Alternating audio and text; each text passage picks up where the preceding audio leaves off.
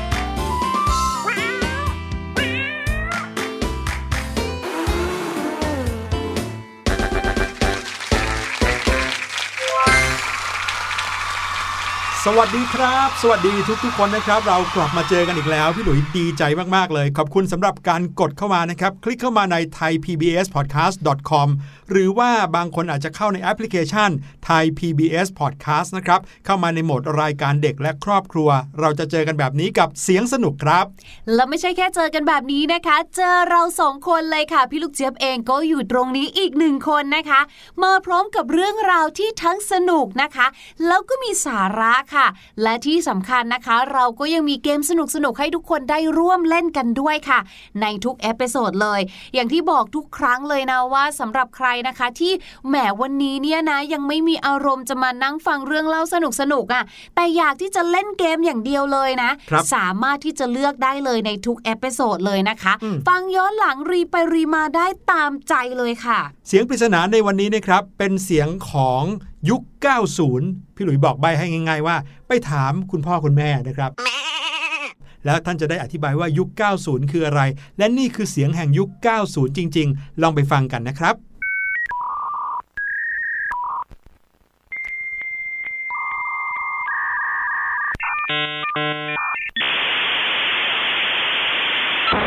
อย่างที่พี่หลุยบอกนะ ไปตามคุณพ่อคุณแม่มาเลยค่ะ พี่ลูกเจี๊ยบค่อนข้างมั่นใจเลยว่าคุณพ่อคุณแม่จะต้องรู้แน่ ๆเลย ใช่แล้วครับ เสียงนี้คือเสียงอะไรในยุค 90 นะครับเอาล่ะลองเดากันไปก่อนนะครับ หรือว่าไปถามใครที่เขารู้ก็ได้ เดี๋ยวเราจะกลับมาเฉลยกันแน่นอน แต่ว่าวันนี้นะครับเรื่องราวที่เราจะเอามาคุยกับน้องๆ ต้องบอกว่าเป็นเรื่องที่พี่หลุยพี่ลูกเจี๊ยบชอบมากๆครับ เพราะว่าเป็นเรื่องเล่าในตำนานที่ไม่รู้มีจริงหรือเปล่าหรอก แต่ว่าทุกวันนี้เนี่ยพวกเราก็ยังอยู่กับเรื่องพวกนี้ ไม่ว่าจะเป็นตั้งแต่สมัยพี่หลุยเด็กๆนะครับพี่หลุยโตขึ้นมา หรือแม้แต่ต่อให้น้องๆโตขึ้นไปอีกหลายปีเนี่ยก็ยังคงมีเรื่องนี้เล่าสืบต่อกันไปอีกยาวนานเลย ใช่แล้วค่ะ เรื่องของนิทานนะคะ เทพนิยายตำนานต่างๆ บอกเลยว่าบางทีเราก็ไม่ค่อยอยากจะรู้สักเท่าไหร่หรอกว่ามีจริงหรือเปล่าอืมแต่ฟังทีไรแล้วว่ามันก็สนุก แถมบางทีนะคะ ตัวละครต่างๆ เนี่ยเผอิญเราได้พบเห็นตามที่ต่างอืมๆบางทีอย่างของไทยแบบเนี้ยค่ะ สัตว์ในตำนาน หรือว่าสัตว์ในเทพนิยายเนี่ย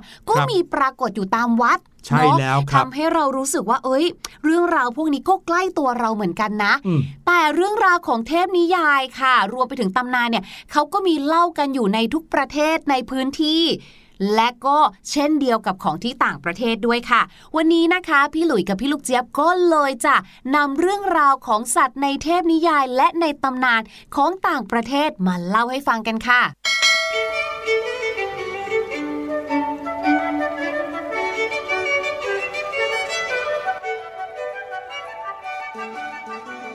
พูดถึงเทพนิยายพูดถึงตำนานนะครับ อย่างที่พี่ลูกเจี๊ยบก็เกริ่นเอาไว้เมื่อกี้นี้ว่าสิ่งหนึ่งที่อยู่คู่ตำนาน อยู่คู่เทพนิยายเสมอเลยก็คือบรรดาสัตว์ต่างๆ โดยเฉพาะอย่างยิ่งทางฝั่งตะวันตกนะโอ้โห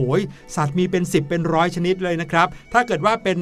การเล่าเรื่องทางฝั่งไทยของเราก็จะมีอย่างเช่นในป่าหินมะพานเราเคยพูดถึงด้วยเนอะสัตว์ในป่าหินมะพานเนี่ยโอ้โหมีหลายสิบชนิดเหมือนกันครับ วันนี้จะพาทุกๆคนไปทางประเทศฝั่งตะวันตกนะครับ มีเรื่องเล่าเทพนิยายที่พูดถึงสัตว์อยู่หลายชนิดครับ สัตว์ชนิดหนึ่งที่พี่หลุยชอบมาก เพราะว่าทุกวันนี้เราก็ยังเห็นเขาปรากฏตัวอยู่ตามสถานที่ต่างๆ ที่เป็นที่สำคัญของศาสนาคริสต์นะครับ ก็คือตามโบสถ์ต่างๆครับ โดยเฉพาะอย่างยิ่งโบสถ์ที่มีชื่อเสียงสำคัญสำคัญหลายแห่งนะครับ ถ้าพี่หลุยพูดชื่อมาแห่งหนึ่งนะ ทุกคนต้องรู้จัก สถานที่แห่งนี้เพิ่งจะเกิดไฟไหม้มาเมื่อไม่กี่ปีที่ผ่านมานี้เอง นั่นก็คือโบสถ์นอตรดามในกรุงปารีสประเทศฝรั่งเศสครับ สัตว์สัญญลักษณ์ชนิดหนึ่งที่จะต้องปรากฏตัว หรือว่าได้ถูกพูดถึงคู่กับโบสถ์นอตรดามตลอดเลยเนี่ยก็คือเจ้ากากอย พี่ลูกเจี๊ยบนึกภาพเจ้ากากอยออกไหมฮะหน้าตามันเป็นยังไง โชคดีมากๆเลยค่ะ ที่พี่ลูกเจี๊ยบเนี่ยเคยมีโอกาสได้ดูการ์ตูนของวอลดิสนีย์เรื่องหนึ่งนะคะ ก็คือเรื่อง The Hunchback of the Notre Dame นั่นเองค่ะ น้องๆ คนไหนนะคะ ที่ได้ดูแล้วก็น่าจะนึกออกเหมือนกันส่วนใคร ที่ยังไม่เคยดูไปตามหาเลยค่ะ เพราะว่ามีบทนี้อยู่เหมือนกันนะคะ และก็มีเจ้าตัวกากอยอยู่เหมือนกันค่ะ ซึ่งจะเป็นเหมือนคล้าย ๆกับ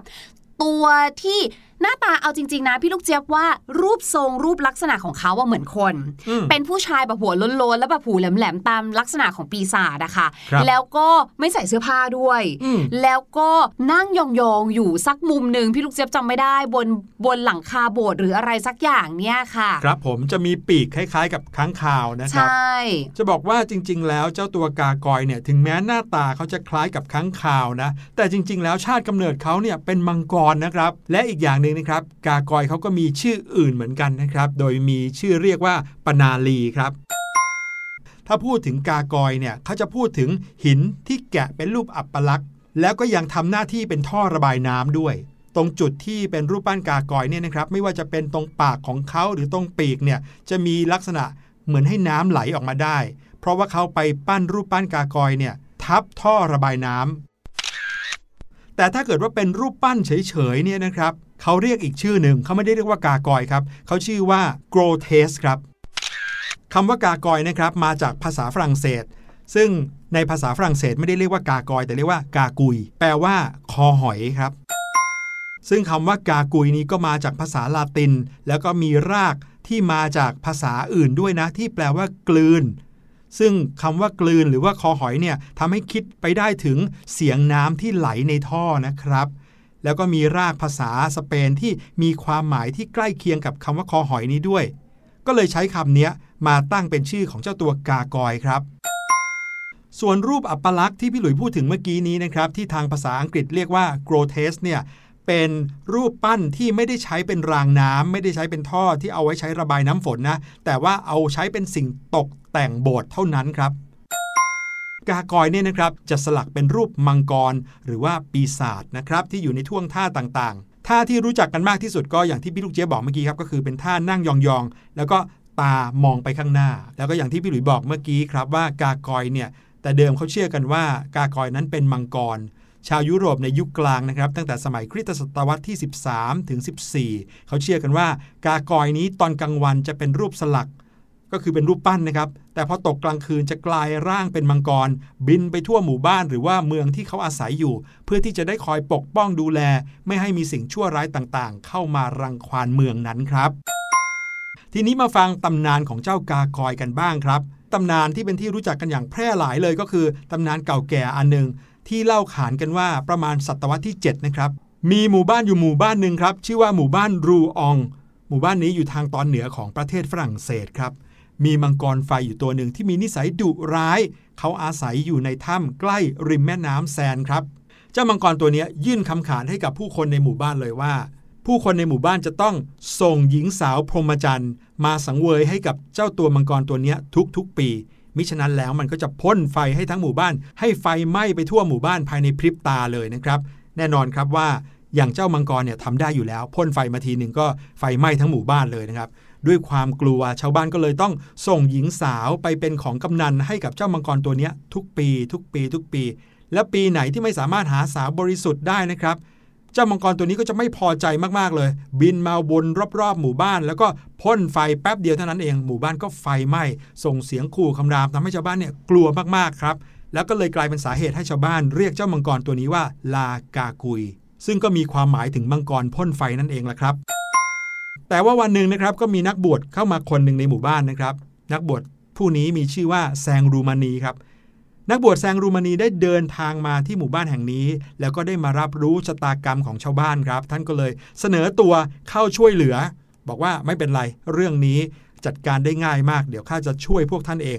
โดยที่นักบวชท่านนี้ก็มีข้อแม้ครับว่า ถ้าเกิดว่าท่านปราบมังกรตัวนี้ได้ ชาวบ้านจะต้องสร้างโบสถ์ให้ท่านหนึ่งหลังในหมู่บ้านแห่งนี้ โอ้โห ชาวบ้านได้ยินอย่างนี้ก็ดีใจเลยครับ เพราะว่าเรื่องของการสร้างโบสถ์นั้นเป็นเรื่องธรรมดามาก ถ้าเทียบกับความสูญเสีย ถ้าเจ้ามังกรจะต้องมาทำลายหมู่บ้านแบบนี้นะครับชาวบ้านก็เลยตกลงรับเงื่อนไขของนักบวชครับท่านนักบวชท่านนี้ก็ได้เดินทางไปยังถ้ำมังกรโดยที่ไม่มีอาวุธอะไรเลย นอกจากศรัทธาของเขานะครับแล้วก็ไม้กางเขน แต่เชื่อไหมครับสุดท้าย นักบวชแซงรูมานีนี้ก็สามารถที่จะสยบหรือว่าปราบเจ้ามังกรร้ายตัวนี้ได้ แล้วก็นำมันกลับมายังหมู่บ้านครับ หมู่บ้านชาวบ้านรูอองเนี่ยก็รู้สึกดีใจมากๆเลย ที่พวกเขาจะได้อยู่กันอย่างสงบสุขสักที หลังจากที่ก่อนหน้านี้ต้องหวาดกลัวเจ้ามังกรร้ายมาตลอดเวลาเลยนะครับ ทีนี้ พื่อให้มั่นใจว่าเจ้ามังกรไฟลากากุยเนี่ยจะไม่สามารถกลับมาทำร้ายได้อีก ชาวบ้านก็เลยจับมังกรตัวนี้นะครับ เผาในกองไฟเลยนะครับ แต่ก็อย่างที่รู้ครับเจ้าลากากุยเนี้ยเป็นมังกรพ่นไฟด้วย ดังนั้นไฟก็เลยเผาผลาญทุกส่วนของเจ้ามังกรตัวนี้ ยกเว้น หัวและคอ ซึ่งไม่ว่าจะใช้วิธีไหนนะครับ ก็ไม่สามารถทำลายหัวและคอของเจ้ามังกรตัวนี้ได้ครับ เมื่อชาวบ้านสร้างโบสถ์ให้กับนักบวชแซงรูมานีเสร็จตามสัญญานะครับ นักบวชก็เลยแนะนำให้เอาหัวของเจ้ามังกรลากากุยตัวนี้ ไปประดับไว้กับตัวโบสถ์เพราะว่าเจ้ามังกรตัวนี้มีอำนาจศักดิ์สิทธิ์ครับ ดังนั้นมันจะสามารถขับไล่พูดผีปีศาจหรือว่าสิ่งชั่วร้ายต่างๆ ไม่ให้เข้ามาในตัวโบสถ์หรือไม่ให้เข้ามาในหมู่บ้านได้นะครับนับตั้งแต่นั้นเป็นต้นมาก็เลยเป็นธรรมเนียมครับ ที่จะต้องมีการเอารูปสลักของสัตว์หน้าตาประหลาดๆมาประดับโบสถ์ประดับวิหารนะครับ ถือว่าเป็นประเพณีที่ปฏิบัติสืบต่อกันมาในยุโรป แน่นอนนะครับ เมื่อชาวยุโรป อพยพถิ่นฐานไปอยู่ที่ไหนแม้กระทั่งในอเมริกา ก็เอาธรรมเนียมในการเอารูปสลักของสัตว์หน้าตาประหลาดๆแบบนี้ไปไว้บนโบสถ์ด้วย ที่อเมริกาก็เลยมีโบสถ์ที่มีเจ้ากากอยอยู่บนเสา หรือว่าบนหลังคาของโบสถ์ด้วยนั่นเองแหละครับ อยู่มาจนถึงทุกวันนี้เลย เราก็เลยมีโอกาสได้เห็นเจ้ากากอยนี้เองแหละครับ จากเรื่องราวของกากอยนะคะ ซึ่งเชื่อกันว่าเป็นมังกรไฟใช่ไหมอืมเรามาถึงตัวละครอีกตัวดีกว่าค่ะ ซึ่งตัวนี้นะคะเป็นนกค่ะ แล้วก็เป็นนกที่ปรากฏอยู่ในตำนานนิทานของหลาย ๆ เรื่องหลาย ๆ ชนชาติเลย ใครที่เป็นแฟนของแฮร์รี่พอตเตอร์พอจะนึกออกไหมว่าพี่ลูกเจี๊ยบกำลังพูดถึงนกอะไรเอ่ยนกตัวนี้เนี่ยเขาเป็นไฟด้วยนะ ขอบอโอ้โหกกำลังจะเดาว่าเป็นนกฮูกเลยอะเดี๋ยวเดียวแต่ว่าเออใช่ใช่นกเมย์ใช่ไหมในแฮร์รี่พอตเตอร์แต่พอบอกว่าเป็นไฟเนี่ยโอ้โหมีอยู่อย่างเดียวเลยครับค่ะที่เป็นนกและยังเป็นไฟได้ด้วย นั่นก็คือ นกฟินิกซ์ใช่ไหมครับ ตกใจนึกว่าจะบอก Angry Bird ไม่ใช่ อันนั้นไม่ได้อยู่ในเทพปกรณัมนะคะ ถูกต้องค่ะก็คือเจ้านกฟีนิกซ์นั่นเองค่ะ น้องๆค่ะก่อนที่พี่ลูกเจี๊ยบจะไปเล่าให้ฟังเนี่ยนะคะ บอกแบบนี้ก่อนนะว่าฟีนิกซ์เนี่ยนะคะเป็นนกที่เรียกว่าเป็นนกในตำนานในนิทานในความเชื่อของหลายๆ ประเทศเลย จริง ๆ ก็เหมือนอย่างกับมังกรเนาะอืมก็ไม่ได้ปรากฏแค่แต่ในของจีน ที่ประเทศอื่นๆ ก็มีเรื่องเล่าเกี่ยวกับมังกรเหมือนกันก็เล่าแตกต่างกันไปนะคะฟีนิกซ์เองก็เช่นเดียวกันค่ะ แต่สิ่งที่นิทานทุกเรื่องหรือว่าตำนานทุกเรื่องเนี่ยนะคะ เล่าเหมือนกันหมดเลยก็คือว่าฟีนิกซ์เนี่ยค่ะ ข้อที่หนึ่งเป็นนกที่เกี่ยวข้องกับเทพไฟข้อที่ 2 ค่ะ ก็คือว่าฟีนิกซ์เนี่ยเป็นสัญลักษณ์ของความเป็นอมตะ มีชีวิตที่ยั่งยืนและนิรันดร์ถามว่าทำไมเหมือนเดิมวกกลับมาค่ะ ใครที่เป็นแฟนแฮร์รี่พอตเตอร์ต้องพอจะนึกออกเพราะว่าในเรื่องค่ะคือนกฟีนิกซ์เนี่ยพอเขาเอ่อตายไปหรือว่าหมดอายุใช่ไหมคะครับเขาเนี่ยก็จะกลายเป็นขี้เถ้าอืมแต่ตอนที่เขาเป็นขี้เถ้าค่ะ สักพักหนึ่งเขาก็จะฟื้นจากกองขี้เถ้าอืมขึ้นมาเป็นนกตัวใหม่อืมวนเวียนแบบเนี้ยนั่นก็เลยทำให้ฟินิกซ์นะคะเป็นสัญลักษณ์ของความเป็นอมตะนั่นเองค่ะครับและสำหรับประเทศนะคะที่มีเรื่องเล่าเกี่ยวกับนกฟินิกซ์เนี่ยโอ้โหมีเยอะแยะมากมายเลย ไม่ว่าจะเป็นอียิปต์นะคะ โดยเฉพาะอียิปต์โบราณค่ะ กรีกโบราณรวมไปถึงประเทศอื่นๆนะคะ ทางแถบเอเชียของเราก็มี แต่ไม่ได้เรียกว่านกฟินิกซ์ค่ะ แต่ลักษณะเหมือนกันเลยนะครับเช่นในญี่ปุ่น ในญี่ปุ่นเนี่ยนะคะเขาจะเรียกว่าเป็นเหมือนอีกาสามขา หรือว่าของจีนอะของจีนเนี่ยเหมือนเพราะเขาเรียกว่าหงส์ไฟ ทั้งหมดทั้งมวลค่ะ ก็คือเจ้านกฟีนิกซ์นั่นแหละค่ะ คราวนี้ค่ะ พี่ลูกเจี๊ยบเนี่ยก็รู้สึกว่านกฟีนิกซ์ที่เป็นปกรณัมหรือว่าเป็นตำนานนิทานที่น่าสนใจเนี่ยเป็นของที่อียิปต์ค่ะ เพราะว่าที่อียิปต์เนี่ยนะคะเขาบอกว่านกฟีนิกซ์เนี่ยค่ะ ถือว่าเป็นสัตว์ที่ศักดิ์สิทธิ์คู่ควรแก่การบูชาครับเนื่องจากว่าขนของนกฟีนิกซ์เนี่ยค่ะ เขาจะออกเป็นประกายสีเหลืองทองคล้ายๆ กับเปลวไฟค่ะ บางตำนานก็เล่าว่า no no ไม่ใช่เป็นประกายเท่านั้นนะแต่ว่าจริง ๆ สิ่งที่เห็นเนี่ยคือ ขนของเขาเนี่ยถูกปกคลุมด้วยเปลวไฟทั้งตัวต่างหากล่ะอืมกลายเป็นนกย่างเลยแต่ว่าด้วยความที่ไม่ใช่นะคะ เป็นเทพเขาก็จะไม่โดนย่างนะคะ ขนาดของนกฟีนิกซ์เนี่ยนะคะ จะมีขนาดประมาณนกอินทรีตัวโตค่ะ ปากและขาของเขาเนี่ยจะเป็นสีทองนะคะ ส่วนขนอย่างที่บอกค่ะ คือจะเป็นประกายสีแดงออกเหลืองทองนะคะ นกฟีนิกซ์เนี่ยเป็นนกที่แบบ perfect มาก เพราะแม้แต่เสียงร้องของเขาเนี่ยก็ยังเพราะเลยค่ะ รูปร่างเนี่ยก็ดีดีๆนะคะ แข็งแกร่งมากๆเลย ทั้งหมดทั้งมวลนี้นะคะ เขาบอกกันว่า น้ำตาของนกฟีนิกซ์ค่ะ มีความมหัศจรรย์มาก ๆ เลย เพราะน้ำตาของนกฟีนิกซ์เนี่ยนะคะ จะช่วยให้คนที่ได้รับน้ำตาไปเนี่ยค่ะ มีพลังค่ะ ถามว่าพลังยังไงก็คือสามารถที่จะรักษาบาดแผลได้ สมมุติว่าพี่ลูกเจี๊ยบเป็นแผลเกิดจากการโดนน้องแมวข่วนครับก็ไปอ้อนวอนพูดเรื่องเศร้าให้นกฟีนิกซ์เสียใจ นกฟีนิกซ์ก็ร้องไห้ แล้วก็น้ำตาเนี่ยค่ะ ก็จะช่วยรักษาบาดแผลที่โดนแมวกัดของพี่ลูกเจี๊ยบได้อืมแบบนี้เป็นต้นพี่ค่ะลูกเจี๊ยบนี่รู้จักเชื่อมโยงเรื่องราวในตำนานปรากรณำกับเรื่องชีวิตประจำวันมากเลยนะ ก็แผลโดนแมวอยู่ที่แขนพอดีเลยตอนนี้เจ็บมาก จริงๆ แล้วเรื่องราวของสัตว์ในเทพนิยาย หรือว่าสัตว์ในตำนานนะครับ ไม่ว่าจะทางตะวันตกตะวันออก หรือว่าของกรีกเนี่ยก็มีอะไรที่น่าสนใจเยอะมีสัตว์อีกหลายชนิดเลยนะครับ วันนี้เราเอามาแค่ 2 เรื่องเนื่องจากว่ามีความเกี่ยวข้องกันด้วยนะครับ เป็นทั้งสัตว์ที่คอยปกปักรักษานะครับรวมไปถึงมีไฟเข้ามาเกี่ยวข้องด้วยทั้งฟินิกซ์แล้วก็กากอยเลยแม้วันนี้พี่หลุยส์ก็เพิ่งรู้นะว่าเจ้ากากอยเนี่ยคือมังกรมาก่อนนะนั่นนะสินึกว่าเป็นทั้งคาวซะอีก ดูไม่เห็นเหมือนเลยอะ ครับผมก็เดี๋ยวเอาไว้โอกาสหน้านะครับ จะเอาเรื่องราวของสัตว์ในเทพนิยาย หรือว่าสัตว์ในตำนานมาเล่าให้น้องๆฟังอีกหลายๆ ตัวเลยนะครับ แต่ว่าตอนนี้ให้น้องๆไปฟังเพลงกันก่อนดีกว่านะครับ แล้วเดี๋ยวกลับมาพี่ลูกเจี๊ยบจะมีภาษาอังกฤษดีๆมาฝากครับ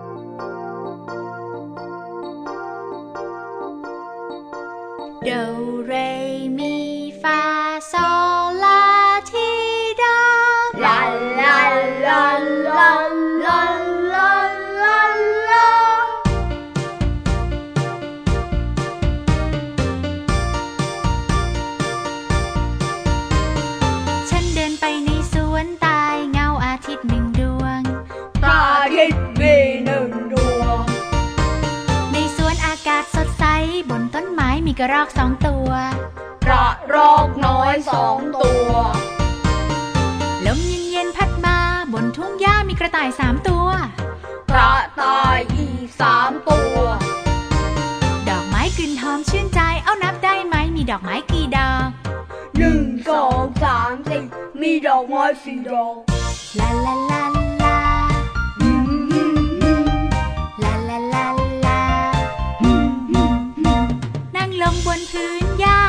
ตะกร้ามีแอปเปิลห้าผล มีแอปเปิลห้าผล แบ่งปันให้เราทุกคนพร้อมแซนด์วิชหกชิ้นน่ากิน แซนด์วิชหกชิ้นน่ากินน่ากิน ยังมีเค้กอีกเจ็ดปอนด์อู้ขนมปังแปดก้อน ว้าว หมอนอีกเก้าใบ เอ๊ะ นี่นาฬิกาอะไร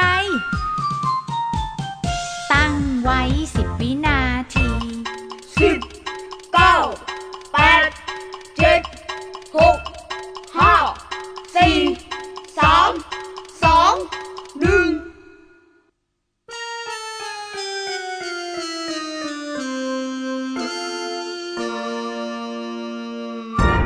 ช่วงภาษาอังกฤษในวันนี้นะคะ พี่ลูกเจี๊ยบขอนำเสนอคำศัพท์วลีที่น่าสนใจ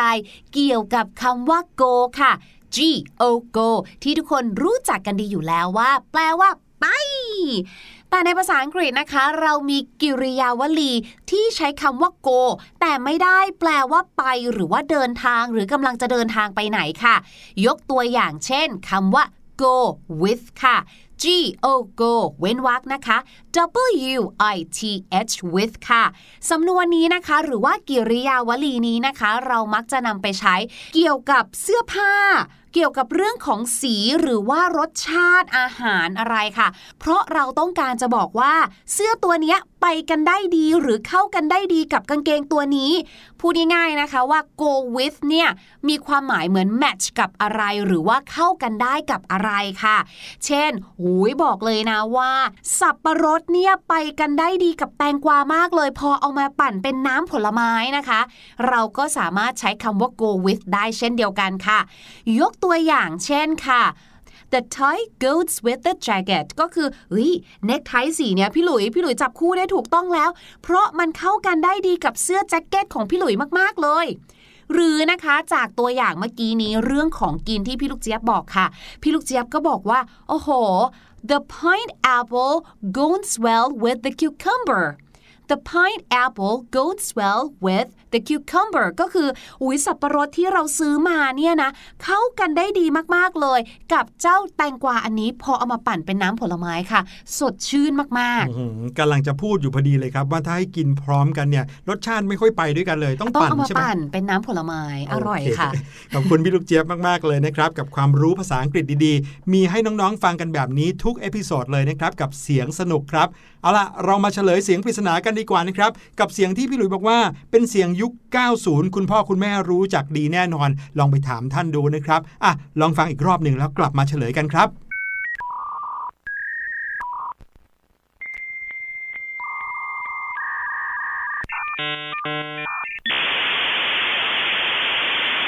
น้องๆ ฟังเสียงนี้แล้วนะครับ บอกได้เลยว่าน้องๆ อาจจะงงว่านี่คือเสียงของอะไร แต่ว่าต้องเป็นสัญญาณอะไรสักอย่างแน่ๆเนาะพี่ลูกเจี๊ยบเนาะใช่ และเสียงสัญญาณนี้นะครับ คุณพ่อคุณแม่ของน้องๆ เนี่ยเคยได้ยินทุกวันเลยวันละหลาย ๆ รอบด้วยนะครับ เนื่องจากว่าในสมัยก่อนเนี่ยตอนที่จะเข้าอินเทอร์เน็ต ไป search หาอะไรไปฟังเพลงไปดูหนังไปเล่นเกมในอินเทอร์เน็ตเนี่ยนะครับจะต้องทำสิ่งนี้ก่อน นั่นก็คือการต่อสัญญาณอินเทอร์เน็ตครับ ใช่ มันไม่ได้เหมือนทุกวันนี้เนาะ เปิดใช่ปุ๊บใช้ได้ปั๊บอย่างเงี้ย ใช่แล้วครับ จะต้องมีการต่อสัญญาณอินเทอร์เน็ตก่อน เพราะเมื่อก่อนนี้สัญญาณอินเทอร์เน็ตเนี่ยเป็นสัญญาณโทรศัพท์ ซึ่งทุกวันนี้ก็ยังเป็นสัญญาณโทรศัพท์อยู่นะ แต่ว่าเขาแยกกันชัดเจนแล้ว เมื่อก่อนเนี่ยเป็นสายเดียวกันกับสายโทรศัพท์เลยครับ ถ้าอยากจะเข้าอินเทอร์เน็ตต้องกดคลิกเข้าอินเทอร์เน็ตก่อนแล้วจะได้ยินเสียงแบบนี้ ใช่ แล้วถ้าเกิดว่าอินเทอร์เน็ตไม่ติดสักทีเราก็จะได้ยินสัญญาณเนี้ยยาวต่อไปเรื่เรื่ออยๆเลยนะครับ เสียงนี้นะครับคือเสียงต่อสัญญาณอินเทอร์เน็ตนั่นเองนะครับในยุคสมัยที่เริ่มมีอินเทอร์เน็ตในประเทศไทยครับ มีใครตอบถูกกันบ้างครับ วันนี้รายการเสียงสนุกหมดเวลาแล้วล่ะครับ พี่หลุยและพี่ลูกเจี๊ยบต้องขอลาน้องๆไปก่อน episode หน้ารับรองมีอะไรสนุกๆมาฝากอีกแน่นอน ติดตามกันได้ทาง thaipbspodcast.com แห่งนี้ วันนี้ลาไปก่อนแล้วครับ สวัสดีครับๆสวัสดีค่ะสบัดจินตนาการ สนุกกับเสียง เสริมสร้างความรู้ ในรายการ เสียงสนุก